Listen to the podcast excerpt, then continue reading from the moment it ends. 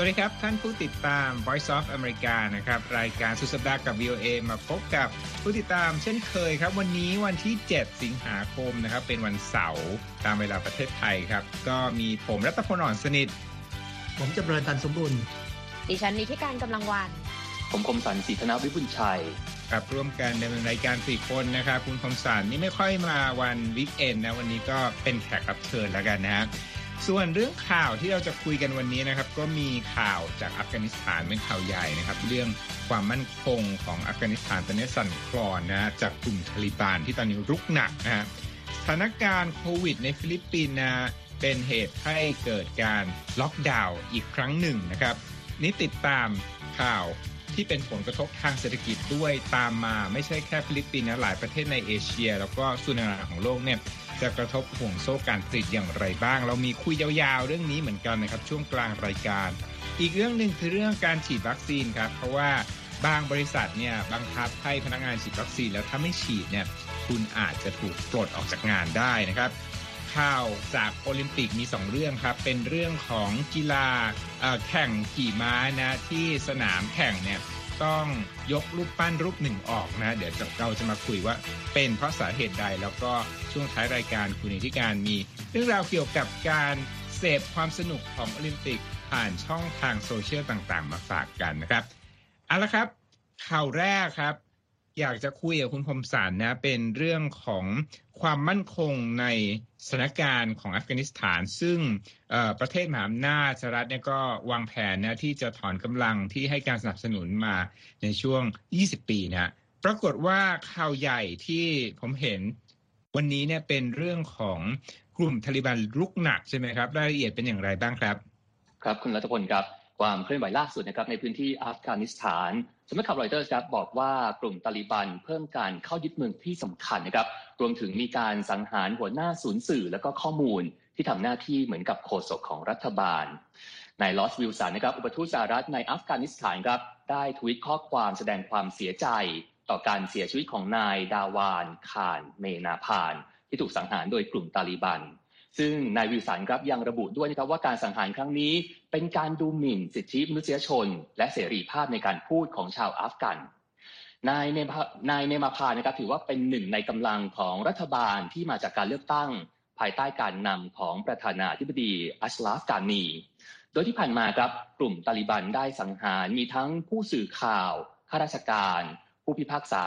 รวมถึงนักเคลื่อนไหวทางสังคม แล้วก็บุคคลสาธารณะนะครับ ที่พยายามต่อสู้เพื่อการปกครองแบบอิสลามสายเสรีนิยมเป็นจำนวนมาก ทั้งนี้ครับเพื่อที่จะแสดงการปราบปราม ผู้ที่แสดงความเห็นต่างในประเทศที่เต็มไปด้วยสงคราม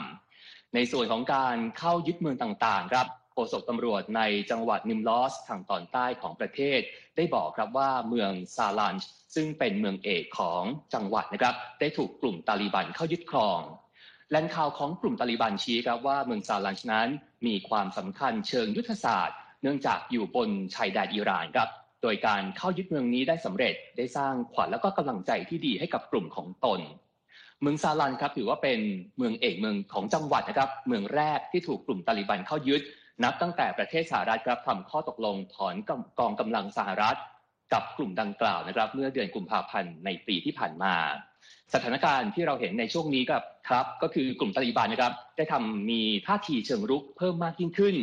โดยมีเป้าประสงค์นะครับ ที่จะกลับมาใช้กฎหมายอิสลามแบบเข้มงวด หลังจากที่กลุ่มดังกล่าว ถูกกองกำลังสหรัฐถอนอำนาจไปในปี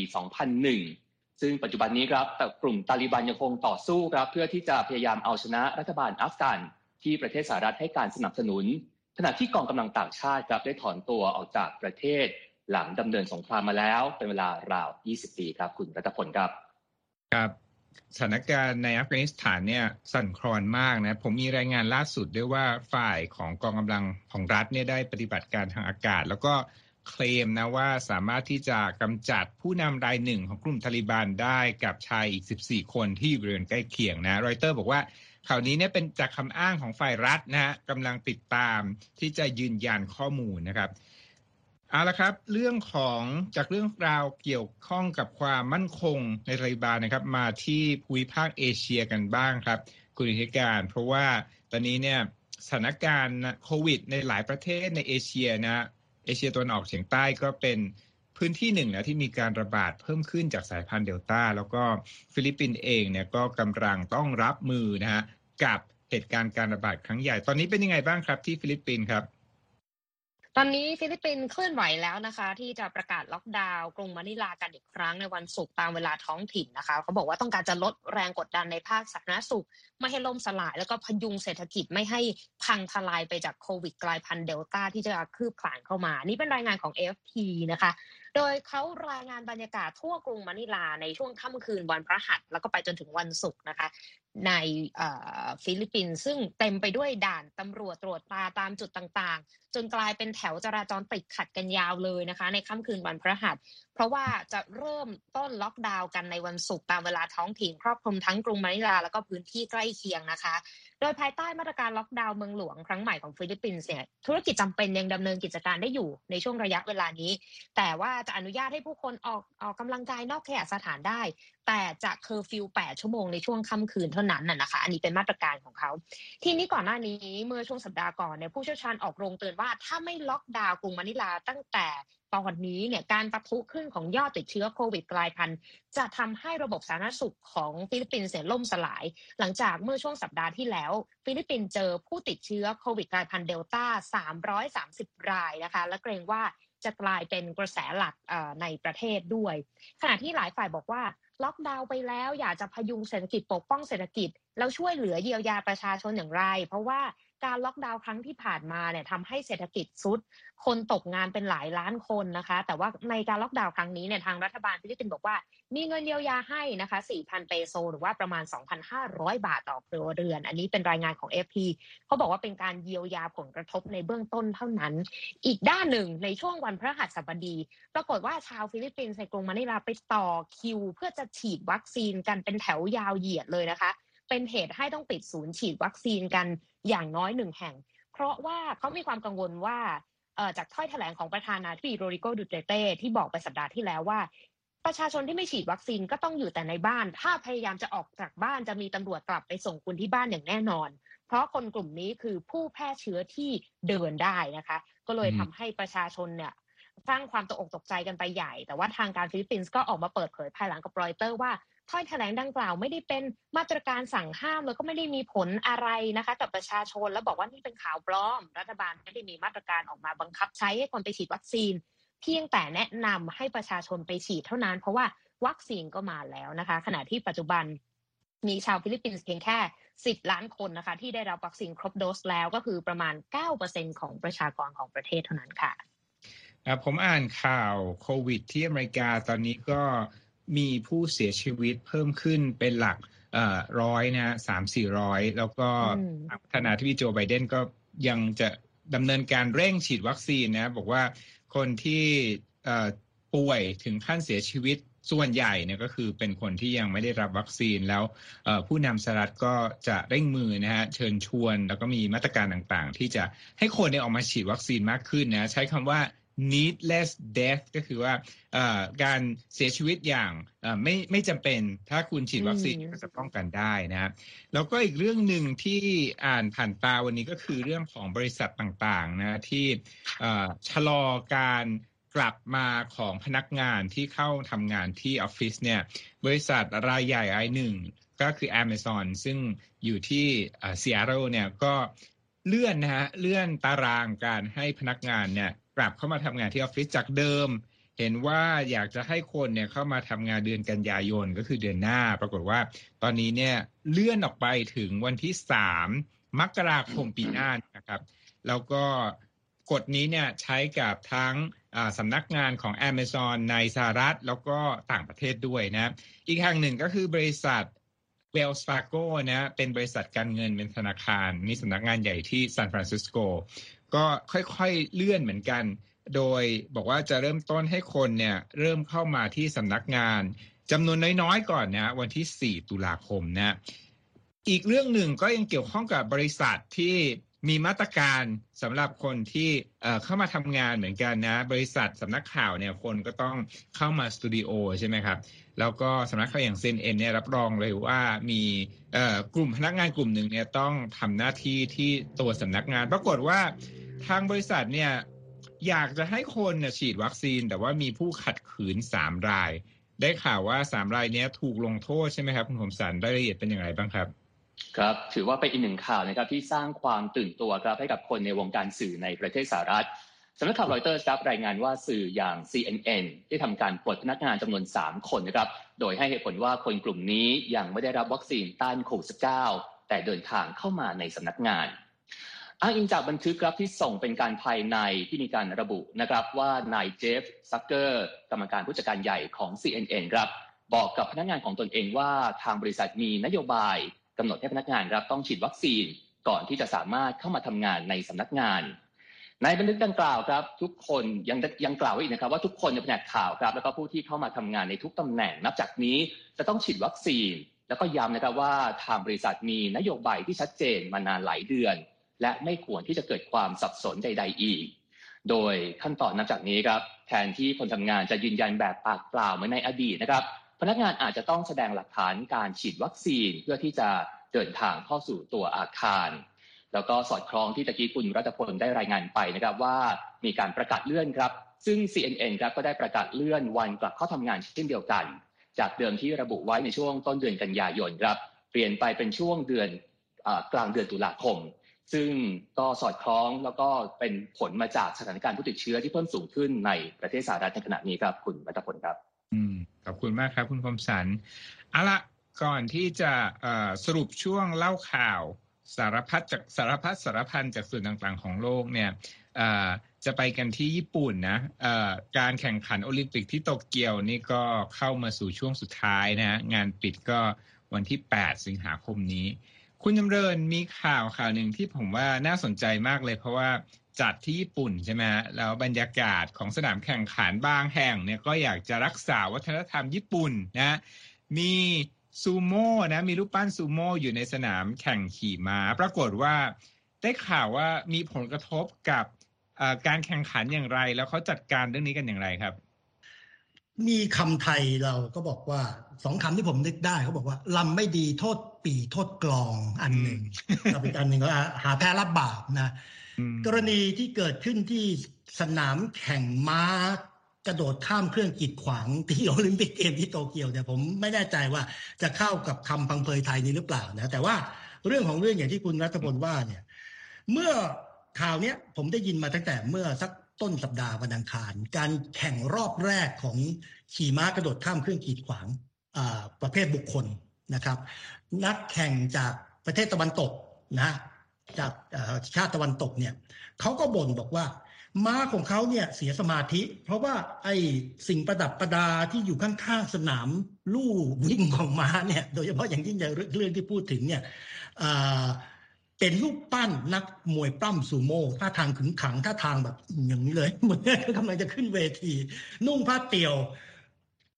ตัวขนาดเท่าตัวจริง เป็นรูปปั้นมีพุงใหญ่เลยก็น่าเป็นธรรมดาของนักมวยปั้มซูโม่เนี่ย ซึ่งก็ทำให้นักขี่ม้ากระโดดข้ามเครื่องกีดขวาง ที่เข้าแข่งขันประเภทบุคคลเนี่ยบอกว่ามันมาทำให้ม้าตกใจ แล้วโดยเฉพาะอย่างยิ่งจังหวะของตำแหน่งของการเอารูปปั้นซูโม่ซึ่งทางผู้ออกแบบสนามเนี่ยเขาก็อยากจะแทรกใช่ไหมครับวัฒนธรรมของญี่ปุ่น เวลากล้องภาพจับไปก็จะเห็นอะไรแบบเนี้ยเขาก็บอกว่ามันทำให้ม้าตกใจ เพราะว่า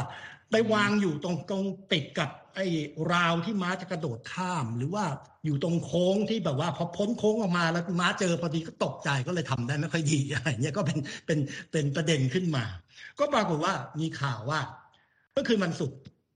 ซึ่งก็เป็นการแข่งรอบรอบอรอบแรกของการ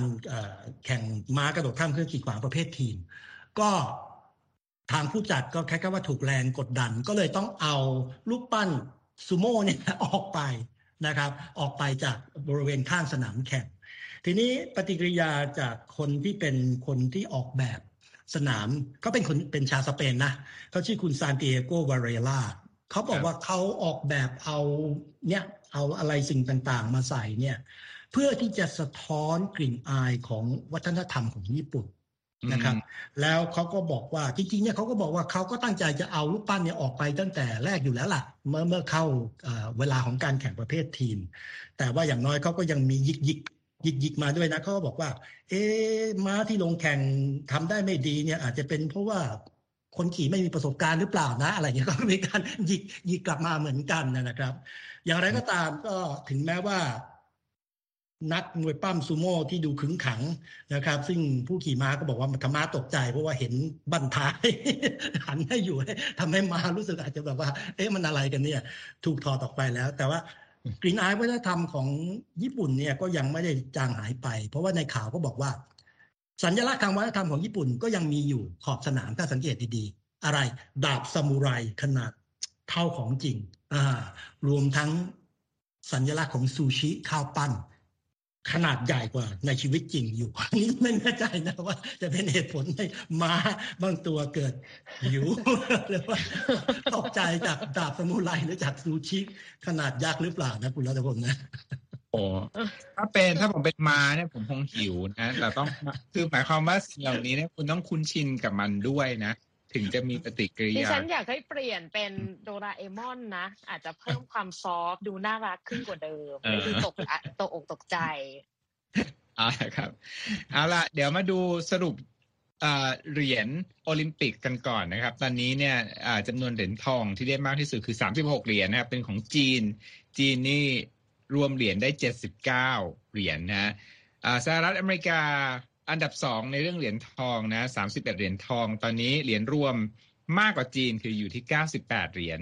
อันดับสามคือญี่ปุ่นครับ24เหรียญทอง เหรียญรวม51เหรียญประเทศไทยนะอยู่ที่หนึ่งเหรียญทองจากน้องเทนนิส แล้วก็เหรียญหนึ่งเหรียญทองแดงจากคุณเป้านะครับ จากกีฬา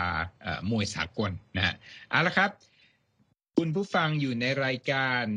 สุดสัปดาห์กับ VOA นะครับ สามารถติดตามเราได้ทั้งเว็บไซต์นะฮะ voa thai com แล้วก็โซเชียลมีเดียต่างๆ VOA ไทยนะครับบน Facebook Twitter Instagram แล้วก็ YouTube นะครับ เข้าสู่ช่วง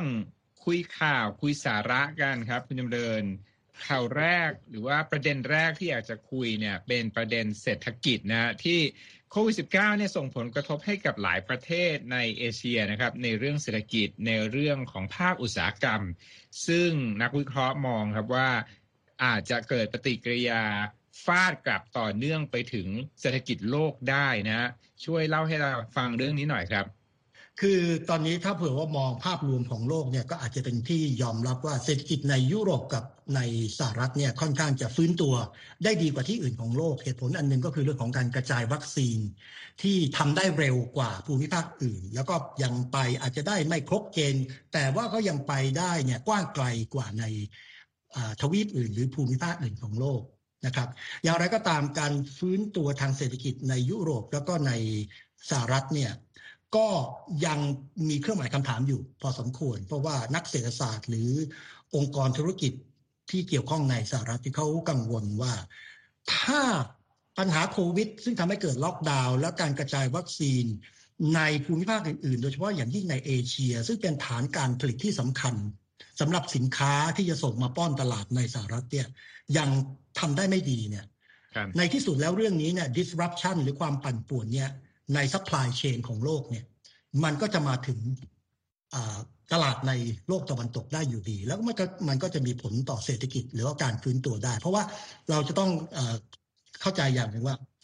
กิจกรรมของผู้บริโภคส่วนใหญ่ อย่างในสหรัฐเนี่ยส่วนใหญ่การจับจ่ายใช้สอยเนี่ยที่อยู่ในช่วงไตรมาสสุดท้ายของปีนะครับฮาโลวีนมั่ง Thanksgiving มั่งคริสต์มาสบ้างไม่งั้นเนี่ยพวกนี้มันจะต้องมีสินค้า อยู่ตามเชลฟ์งั้นถ้าเผื่อว่าสินค้าต่างๆเนี่ยมาไม่ถึงและขาดแคลนเนี่ยการจับจ่ายของผู้บริโภคเนี่ยก็จะชะงักได้เหมือนกัน เรื่องนี้ก็ทำให้เกิดความกังวลในถึงระดับที่สมาคมผู้ผลิตเครื่องนุ่งห่มและรองเท้าของสหรัฐนะครับส่งจดหมายถึงทำเนียบขาว เรียกร้องให้ทำเนียบขาวเนี่ยช่วยกระจายวัคซีนโควิด -19 ที่สหรัฐมีเหลือเนี่ยไปให้ประเทศในเอเชีย บางประเทศที่เป็นฐานการผลิตที่สำคัญ ยกตัวอย่างเลยเขายกตัวอย่างเลยคือเวียดนาม เพราะว่าเวียดนามก็เป็นแหล่งผลิตที่สำคัญของในเรื่องของพวกเครื่องนุ่งห่มแล้วก็รองเท้า แล้วเขายังบอกด้วยว่าการกระจายวัคซีนเนี่ยควรจะทำในขณะที่มีแผนมุ่งเป้า ไปที่กลุ่มประชากร ซึ่งเป็นกำลังสำคัญของฐานการผลิตในประเทศเหล่านี้ ไม่ใช่แบบสเปซสปะเพราะว่าเมื่อมีการกระจายวัคซีนอย่างมุ่งเป้าไปที่คนกลุ่มนี้แหละจะทำให้กำลังการผลิตโรงงานที่ถูกปิดตัวล็อกดาวน์เนี่ยสามารถเดินเครื่องเดินสายได้นะครับ ทีนี้ในนั้นก็เป็นสิ่งเรียกร้องหนึ่งเพราะว่าเอเชียเนี่ยการกระจายวัคซีนยังเป็นไปได้ได้ไม่ดีเท่าไหร่ แอฟริกาก็เป็นจุดที่ไม่น่ากังวล เพราะว่าเป็นแหล่งวัตถุดิบเหมือนกัน เพราะฉะนั้นเนี่ยมันมันเป็นห่วงโซ่อุปทานที่ไปถึงกันทั่วโลก สุดท้ายคุณรัฐพลนักเศรษฐศาสตร์บอกว่า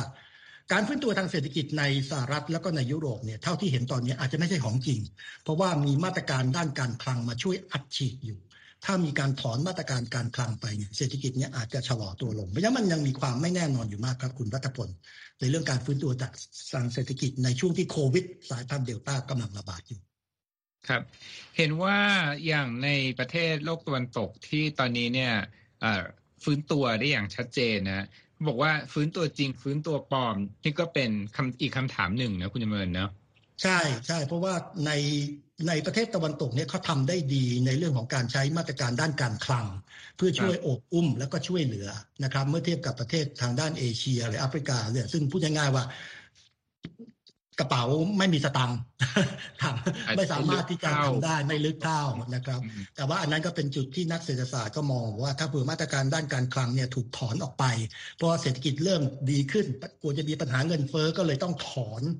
ตัวนี้ออกไปเนี่ยนะครับ ก็เศรษฐกิจก็อาจจะอ่อนยวบลงได้เพราะฉะนั้นเนี่ยมันก็ยังเป็นเรื่องที่ยังไม่แน่นอน ยังไม่ถึงกับว่าชัวร์ได้เต็มที่เท่าไหร่ครับเรื่องต่อไปเนี่ยเป็นเรื่องของคนที่กระเป๋าสตางค์ลึกมากนะ ลึกมากจนสามารถพาตัวเองฝืนแรงโน้มถ่วงโลกไปสู่อวกาศนะซึ่งก็คือเรื่องของการเดินทางท่องเที่ยวอวกาศนะบริษัท Virgin Galactic นะครับของเซอร์ริชาร์ด แบรนสันเนี่ย ก็ได้ประกาศนะครับบอกว่าเปิดจองเที่ยวบินสู่อวกาศอีกครั้งหนึ่งนะ แต่คุณเนี่ยต้องมีเงิน 450,000 ดอลลาร์นะฮะคูณเงินบาทตอนนี้ที่อ่อนค่าลงนะ ก็คิดเป็นเงินเกือบ 15 ล้านบาทนะตอนหนึ่งที่นั่งนะสำหรับจะบินไปกับ Virgin Galactic นะฮะแล้วก็คาดว่าจะมีการจัดบินแบบเชิงพาณิชย์ได้ปีหน้านะครับ ข่าวดังกล่าวเนี่ย มีขึ้นตอนที่บริษัทเนี่ยประกาศผลประกอบการนะวันพฤหัสบดีที่ผ่านมานะคือตอนนี้ขาดทุนอยู่นะอยู่ที่ 94 ล้านดอลลาร์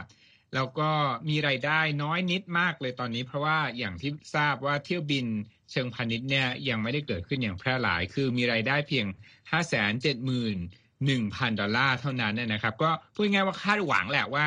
ถ้าสามารถเปิด ให้คนมาจองแล้วก็เที่ยวอวกาศได้อย่างแพร่หลายเนี่ยก็น่าจะมีรายได้เพิ่มมากขึ้นนะครับ โดยข่าวนี้เนี่ยก็เกิดขึ้นหลังจากที่บริษัทเนี่ยตกเป็นข่าวใหญ่ได้รับความสำคัญนะจากวงการท่องเที่ยวอวกาศ เพราะว่าริชาร์ดแบรนสันเนี่ยผู้ก่อตั้ง Virgin Galactic เนี่ยก็สามารถที่จะเดินทางไปเหนือพื้นโลก 53 กิโลเมตรนะสู่ชั้นบรรยากาศ จากการยิงจรวดที่รัฐนิวเม็กซิโกเมื่อเดือนที่แล้ว แล้วก็เฉือนเอาชนะนะมหาเศรษฐีรายหนึ่งเจฟเบโซสที่ทำอย่างเดียวกัน แต่ว่าช้ากว่าริชาร์ด แบรนสันไป 9 วันเนี่ยนะครับเอาล่ะวันนี้นะ ได้คุณนีธิกาญจน์มาคุยข่าวท้ายสุดของรายการขอบคุณมากเลย เพราะวันนี้เนี่ยเป็นวันที่รัฐเวอร์จิเนีย ไม่มี tax แล้วคุณนีธิกาญจน์ก็ยังอยู่กับเราไม่ไปเที่ยวช้อปปิ้งนะ ที่วันที่ no free tax day ของเวอร์จิเนียนะ แล้วก็นำความบันเทิงนะมาส่งท้ายเรานะนอกเหนือจากการช้อปปิ้งแล้วเนี่ยก็คือดูสตรีมมิ่งนะชมเหตุการณ์ต่างๆ โดยเฉพาะโอลิมปิกเนี่ยผ่านโซเชียลมีเดียอ่าเล่าให้ฟังหน่อยว่ามีช่องทางอะไรบ้างในยุคปัจจุบันที่คนเนี่ยสามารถที่จะเสพสื่อในช่วงโอลิมปิก แล้วก็การถ่ายทอดโอลิมปิกจากโตเกียวบ้างครับ โอลิมปิกปีนี้แม้จะไม่ค่อยมีผู้ชมในสนามคึกคักเหมือนกับครั้งก่อนๆแต่ว่า กลับได้รับความสนใจกับผู้ชมออนไลน์หลายรูปแบบมากนะคะ มีสถิติที่น่าสนใจก็คือ เขามีบัญชีผู้ใช้มากกว่า 100 ล้านคนไปชมโอลิมปิกผ่านทางช่องทางออนไลน์ รวมถึงแอปพลิเคชันโตเกียว2020 ในช่วงสัปดาห์แรกที่โอลิมปิกกรุงโตเกียวเริ่มขึ้นนะคะ ขณะที่ NBC ซึ่งรับสิทธิ์ถ่ายทอดการแข่งขันโอลิมปิกกรุงโตเกียวปีนี้บอกว่ายอดถ่ายทอดสดแบบสตรีมมิ่งผ่าน แพลตฟอร์ม Peacock ของเขาเนี่ยมากถึง 2,500 ล้านนาทีนะคะพุ่งถึง 77%เมื่อเทียบกับการแข่งขันโอลิมปิกฤดูหนาวที่ครั้งที่ผ่านมา ยิ่งไปกว่านั้นพลังแห่งโซเชียลมีเดียได้หนุนให้โอลิมปิกเนี่ยได้รับความสนใจมากขึ้นตอนแรกคิดว่าน่าจะแผ่วนะคะ ปีนี้ปรากฏว่าไม่ใช่เลย เพราะว่าบรรดาสื่อสังคมออนไลน์ทั้งทาง TikTok Instagram Facebook Twitter และ เวยป๋อเนี่ยมีผู้แสดงความเห็นต่อคลิปโซเชียลที่เกี่ยวกับโอลิมปิกมากถึง 3,700 ล้านครั้ง และมีผู้ติดตามบัญชีของโอลิมปิกปีนี้มากถึง 75 ล้านคนนะคะส่วนบัญชีทางการโอลิมปิกยอดชมทะลุ 3,000 ล้านครั้งเข้าไปแล้ว แล้วก็ ทางโฆษกของโอลิมปิกเองก็เปิดเผยนะคะ ว่าลูกชายเนี่ยเป็นคนกระซิบบอกเขาเอง ว่าตอนนี้วัยรุ่นน่ะเขาดู TikTok กันแล้ว เขาไม่ได้ไปเสพโซเชียลมีเดียแบบดั้งเดิมอีกต่อไป เขาก็เลยคิดว่าโอลิมปิกเนี่ยควรจะขยายช่องทางไปทาง TikTok มากขึ้น และแน่นอนทำให้ฝั่งนักกีฬาค่ะ กลายเป็นดาว TikTok กันอย่างคึกครื้นกันเลย เดี๋ยวจะพาไปดูดาว TikTok ที่เราอาจจะไม่รู้ว่าเขาดังนะคะ หนึ่งในนั้นคือ Ilona Maher นะคะ นักรักบี้หญิงสหรัฐวัย 24 ปี เจ้าของความสูง 5 ฟุต 10 นิ้ว คือตัวสูงรูปร่างใหญ่ แล้วก็โด่งดังจากการอ่านบทความที่เขียนถึงเธอว่าเป็น the thirsty Olympian นะคะ แล้วก็มีคลิปตลกนะคะ เกี่ยวกับโอลิมปิกให้ผู้ติดตามเธอได้ชมอย่างเช่น การทดสอบความแข็งแกร่งของเตียง cardboard ในหมู่บ้านนักกีฬาโอลิมปิกนะคะ ที่เขากระโดดให้ดูนะคะ ว่ามันแข็งแรงขนาดไหนนะคะ รวมถึง คลิปการรีวิวบรรยากาศต่างๆ ในหมู่บ้านโอลิมปิก และนอกจากนี้นอกจากความตลกของเธอนะคะ เธอยังใช้พื้นที่บน TikTok เนี่ยผลักดันแฮชแท็กที่เรียกว่า Beast Beauty and Brains นะคะเพื่อสนับสนุนเรื่องความคิดเชิงบวกเกี่ยวกับรูปร่างของผู้หญิงทุกคนนะคะ ใครสนใจก็ไปติดตามเขาได้ และอีกคนหนึ่งส่งท้าย เป็นนักกีฬาจากกรีซนะคะ คนนี้ไม่ได้เป็นดาวดังจากแอป แต่เขาเป็นผู้พัฒนาแอปพลิเคชันซะเอง ซึ่งเป็นแอปพลิเคชันหาคู่ซะด้วยที่จะทำงานเฉพาะเวลาพระอาทิตย์ตกดิน และจะหยุดทำงานหลังจากพระอาทิตย์กลับขึ้นมาส่องแสงในยามเช้าค่ะ ครับโอ้โห เพียบเลยนะโอ้วันนี้อัดแน่นด้วยข่าวสารสาระน่ารู้ แล้วผมก็ต้องไปอัปเดตตัวเองเหมือนกันนะว่าดาวทิกทอกจากโอลิมปิกนี่มีใครบ้างแต่เอาละ ครบเครื่องนะวันนี้พวกเราต้องลาไปก่อนนะครับ แล้วก็ฝากติดตาม VOA ไทยนะฮะตามช่องทางต่างๆนะที่เรากล่าวไปนะ YouTube Facebook Instagram นะครับ วันนี้เราสี่คนลาไปก่อน สวัสดีครับ สวัสดีครับสวัสดีครับ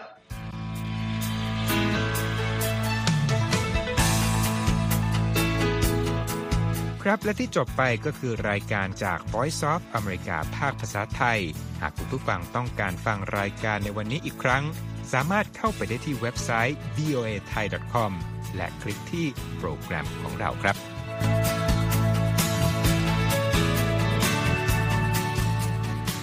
และถ้ามีเวลาว่างเสาร์อาทิตย์ อย่าลืมแวะมาฟังสุดสัปดาห์กับ VOA เช้าวันเสาร์ซึ่งเราจะมีคุยกันบันเทิงสำหรับหนังใหม่ประจำสัปดาห์ กับภาษาอังกฤษสำนวนอเมริกันทุกเช้าวันอาทิตย์ ตามเวลาในประเทศไทย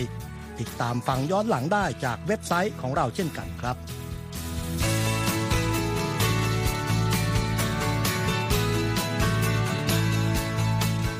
และสำหรับคุณผู้ฟังที่ชอบเรียนรู้ภาษาอังกฤษ ตอนนี้เรามีคอลัมน์พิเศษ Let's Learn English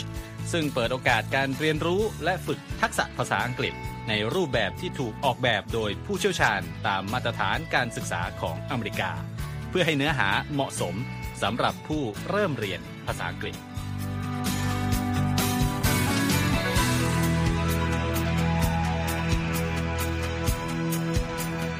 ครับ เรายังมีวิดีโอที่จัดทำขึ้นเป็นพิเศษ สะท้อนเรื่องราวหลากหลาย ตั้งแต่ชีวิตคนไทยในสหรัฐ ไปจนถึงเหตุการณ์สำคัญต่างๆ ที่เกิดขึ้นในอเมริกา มาเสนอเป็นประจำ ซึ่งติดตามได้ทั้งทางเว็บไซต์ voa thai com Facebook และ YouTube VOA Thai ครับ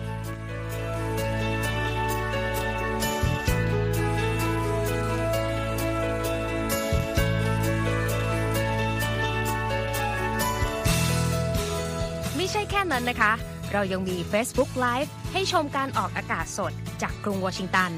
และยังมี Instagram สะท้อนมุมมองสังคมและวัฒนธรรมอเมริกัน บอกเล่าเรื่องราวที่น่าสนใจผ่านภาพถ่ายจากทั่วทุกมุมโลก ให้แฟนรายการได้ follow กันด้วยค่ะ